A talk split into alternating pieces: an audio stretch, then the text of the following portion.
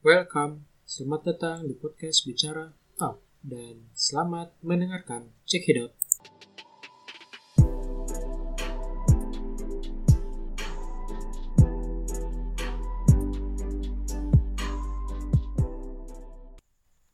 Hai, kembali ke dalam podcast gua.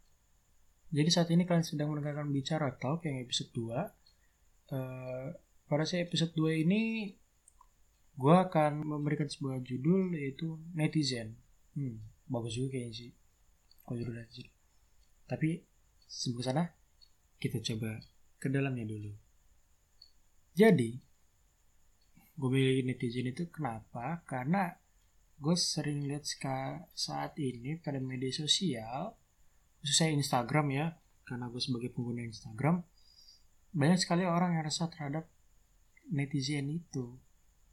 Jadi gue coba-coba cari tahu kan apa sih netizen itu. Jadi gue dapat nih bacaan. Netizen itu sebuah istilah yang berasal dari sebuah kata warga dalam bahasa Inggris yang artinya citizens, dan juga gabungan dari internet. Alhasil terbentuklah sebuah kata netizen. Unik banget menurut gue sih. Tapi gue cari-cari ternyata kata-kata kayak gitu udah populer di tahun 1990-an. Wow, keren banget. Tapi dulu namanya warganet, artinya sebagai pengguna internet. Wah, gak nyangka banget nih gue nih. Gue sebagai pemain sosial media baru tahu berita ini.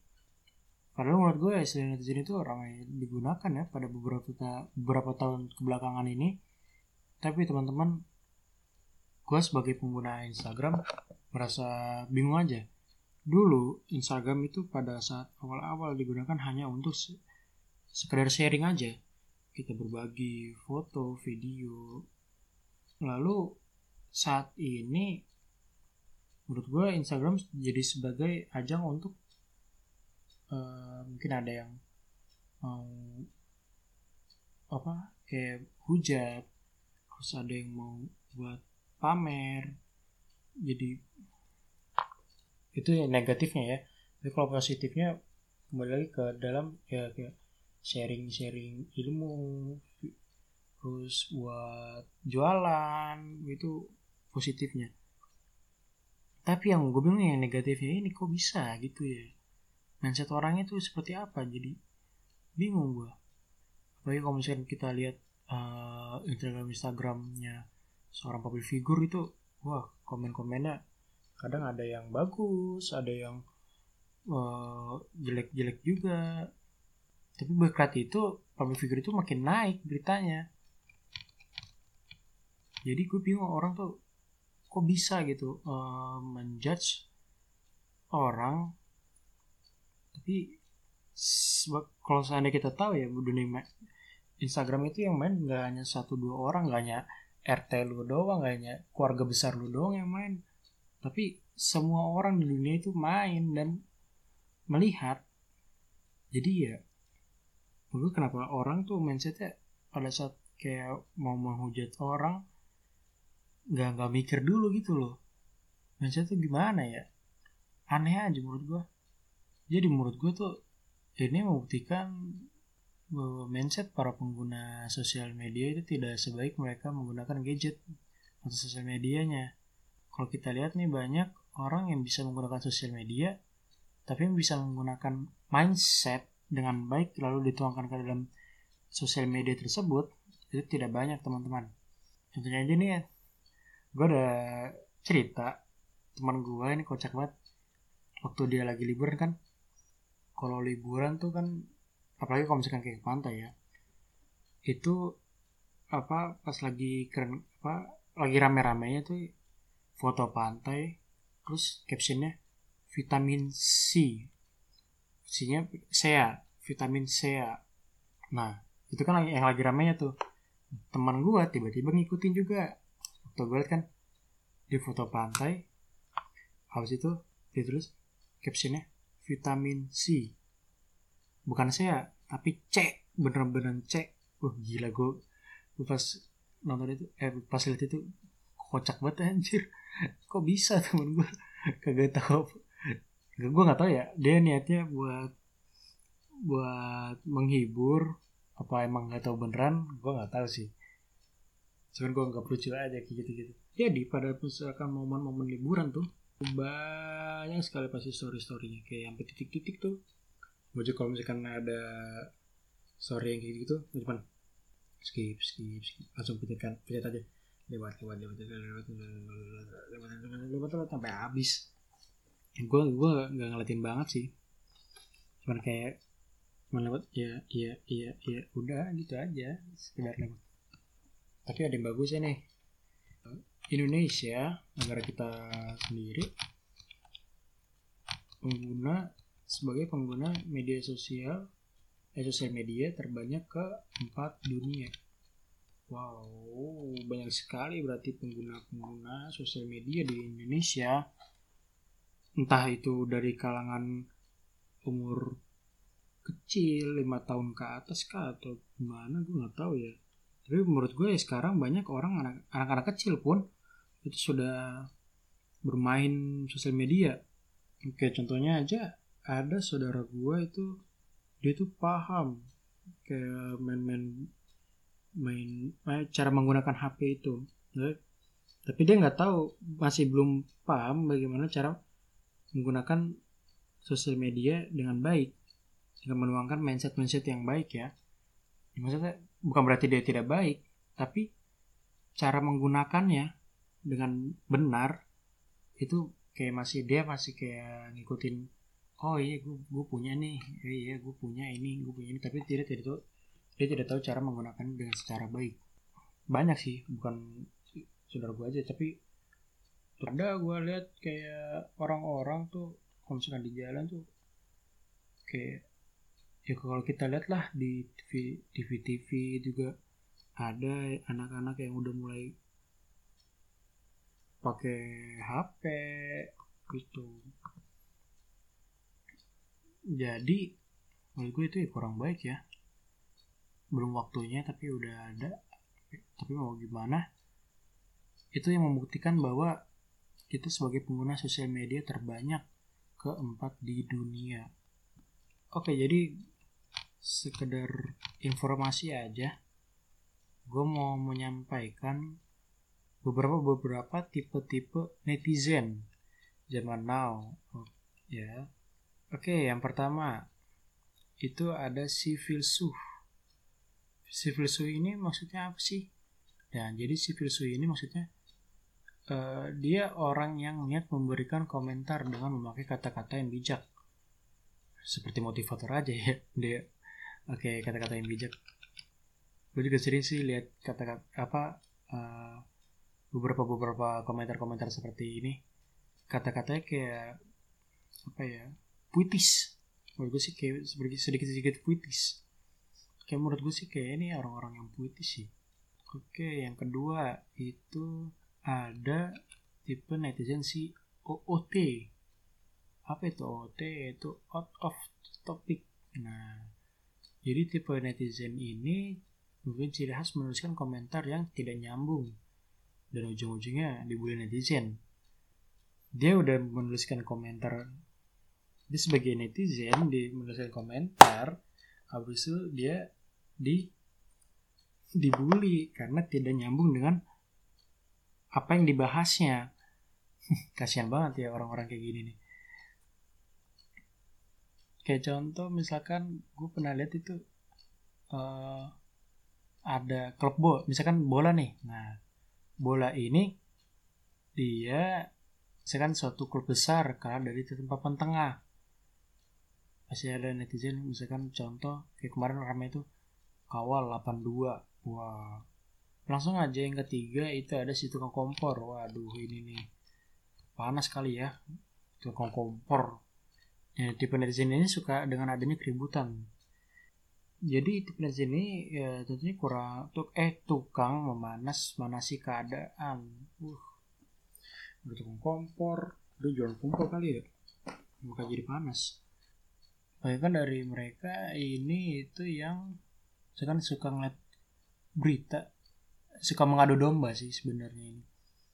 Jadi tipe netizen ini menurut gue kayak ya dia bisa menjatuhkan orang lain, tapi dengan cara yang berkomen-komen hingga hingga munculkan komen-komen baru yang mendukung statementnya dia, sehingga statementnya dia tuh seolah-olah benar dan orang tersebut yang di komen itu bisa jatuh karena si kompor ini. Panas sekali dia. Oke, lanjut yang keempat itu ada si fanatik konspirasi. Apa nih fanatik konspirasi? Jadi tipe netizen ini yang paling dahsyat. Kenapa dahsyat nih? Karena mereka lah yang menghabiskan sebagian hidupnya menelaah atau mencari kebenaran dan fakta tentang konspirasi. Menurut gue bagus sih tipe ini. Dia mencari kebenaran-kebenaran dari berita. Tapi sebenarnya kurang kerjaan. Bukan kurang kerjaan. Niat. Niat banget. Gila, niat banget. Jadi dia nyari benarnya dulu, baru dia berkomentar. Keren-keren. Niat banget sih kalau ini. Tidak banyak orang yang seperti ini, gue yakin.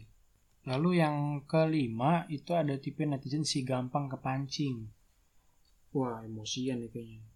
Apa dikasih umpan langsung kepancing. Jadi tipe netizen ini adalah orang yang gampang termakan isu, biasanya ini yang mudah termakan berita hoax atau omongan-omongan orang. Waduh, ini gampang banget nih kalau misalkan kan banyak tuh sekarang berita-berita yang untuk menaikkan pansos aja. Misalkan menaikkan Instagramnya dia ini lagi naik nih. Misalkan kayak jadi misalkan kayak ada sebuah akun dia memasang sebuah berita hingga untuk menaikkan itunya dia, akunnya dia. Jadi menurut gue yang berita-berita hoax ini kebanyakan dari broadcast WA ya, masih dari grup-grup tuh dia. Kalau si gampang ini dia pasti langsung sebar nih ke grup lain, walaupun nggak tahu sumber pastinya itu dari mana, terus apakah itu benar apa enggak. Terus juga di Instagram kayak postingan awalnya apa, terus pas kita geser-geser ternyata beda. Jadi buat teman-teman ini jangan sampai ya kalian bisa termakan hoax kayak gini. Mari kita ubah mindset-mindsetnya. Lalu yang terakhir ada tipe netizen si sederhana. Nah, kalau tipe netizen ini dia ya simple aja, mereka cenderung biasa-biasa saja dan hanya berkomentar seperlunya. Bahkan menurut gue ya kayak cuma numpang lewat aja. Dia nggak komen, dia nggak like pula. Boro-boro mau komen, like aja enggak. Jadi ya menurut gue bagus sih kayak gini-gini. Tapi dia paham akan isinya, maksudnya dia paham apa yang disampaikan oleh si pengguna akun tersebut. Jadi ada misalkan postingan apa, dia tahu itu postingan itu, cuman dia nggak komen, nggak like, itu nggak apa-apa menurut gue. Bukannya berarti kita tidak menghargai dari sebuah postingan itu, tapi kita lebih ke mungkin menurut gue tipe ini ya lebih menghindari aja dari hal-hal yang tidak diinginkan. Menurut gue orang-orang kayak gini dia orang mau berpikir ya. Boro-boro mau like, komen aja enggak. Boro-boro mau komen, like aja enggak. Salah, kebalikan. Jadi, kalau misalkan saya mau berkomentar pun dia akan berpikir dulu. Kira-kira kalau misalkan gue komen, bagus enggak nih komentar gue mau komen nih. Tapi gue takutnya kalau misalkan komen gue kayak menyakiti hati orang. Kan kalau kita tahu ya, Instagram itu yang main kan orang banyak. Jadi kalau misalkan lo komen A tapi ada si B yang gak suka, tapi si C suka sama komentar lo, jadi pasti banyak pro dan kontranya. Maka dari itu menurut gue ya tetap berhati-hati aja dalam berkomentar, sehingga tidak menimbulkan dari si kontra ini akan memuncak. Jadi kita harus menimbulkan pro yang banyak agar menuju yang positifnya tentunya. Mungkin mungkin itu aja podcast yang berjudul netizen. Jadi gue ada sedikit pesan untuk para pendengar podcast gue, agar lebih pandai dalam menggunakan media sosial dan digunakan mindsetnya dengan secara baik, lalu dituangkan ke media sosial tersebut. Bagus kalau misalkan itu menghasilkan, tapi kalau misalkan tidak menghasilkan tidak apa-apa, yang penting tidak merugikan orang lain. Oke, terima kasih buat kalian para pendengar podcast gue. Seperti biasa di podcast gue, di akhir podcast itu ada sebuah putaran lagu. Nah, gue mau mutarin lagu nih. Jadi buat kalian semua yang mau, para pendengar podcast gue yang mau request untuk tentang materi kah, atau jadi bintang tamu, atau mungkin bisa request lagunya, karena gue akan memutarkan setiap lagu-lagu dari salah satu favorit gue ke dalam podcast gue di akhirnya. Jadi buat kalian yang mau request lagu dan lain-lain bisa langsung ke Instagram gue @dalfa_irshad, di DM aja bisa. Oke, saat ini gue akan memutarkan sebuah lagu dari Denny Caknan yang berjudul Kartonyono Mudut Janji. Oke, sekian, terima kasih dan selamat mendengarkan. Bye.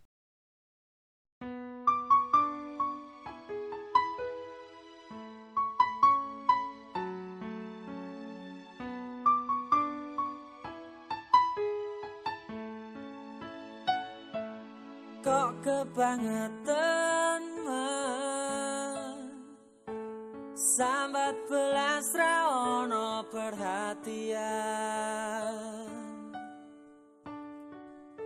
jelas ku butuh hatimu, ku butuh awakmu. Kok kebangetan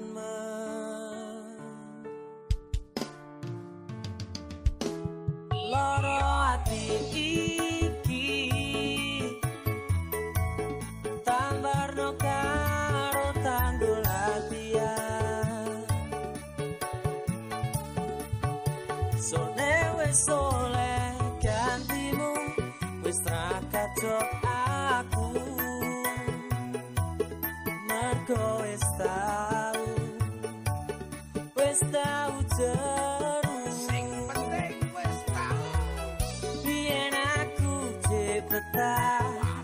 Suwe-suwe wakak nuruti kekarepanmu sansoyo kubra, yen wis tak wanti-wanti ojo ngasih lali, tapi kenyataannya pergi.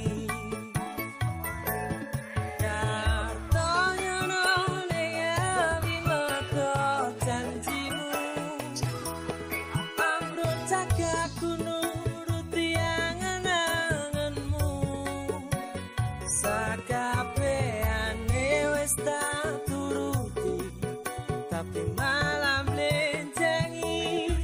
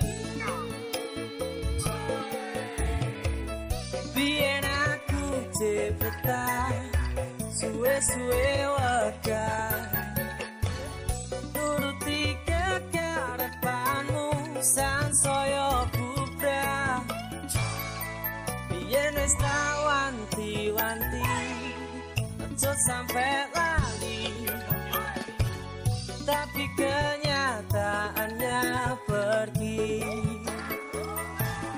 Kartonyono nengawi medot janjimu, ambruk cagak.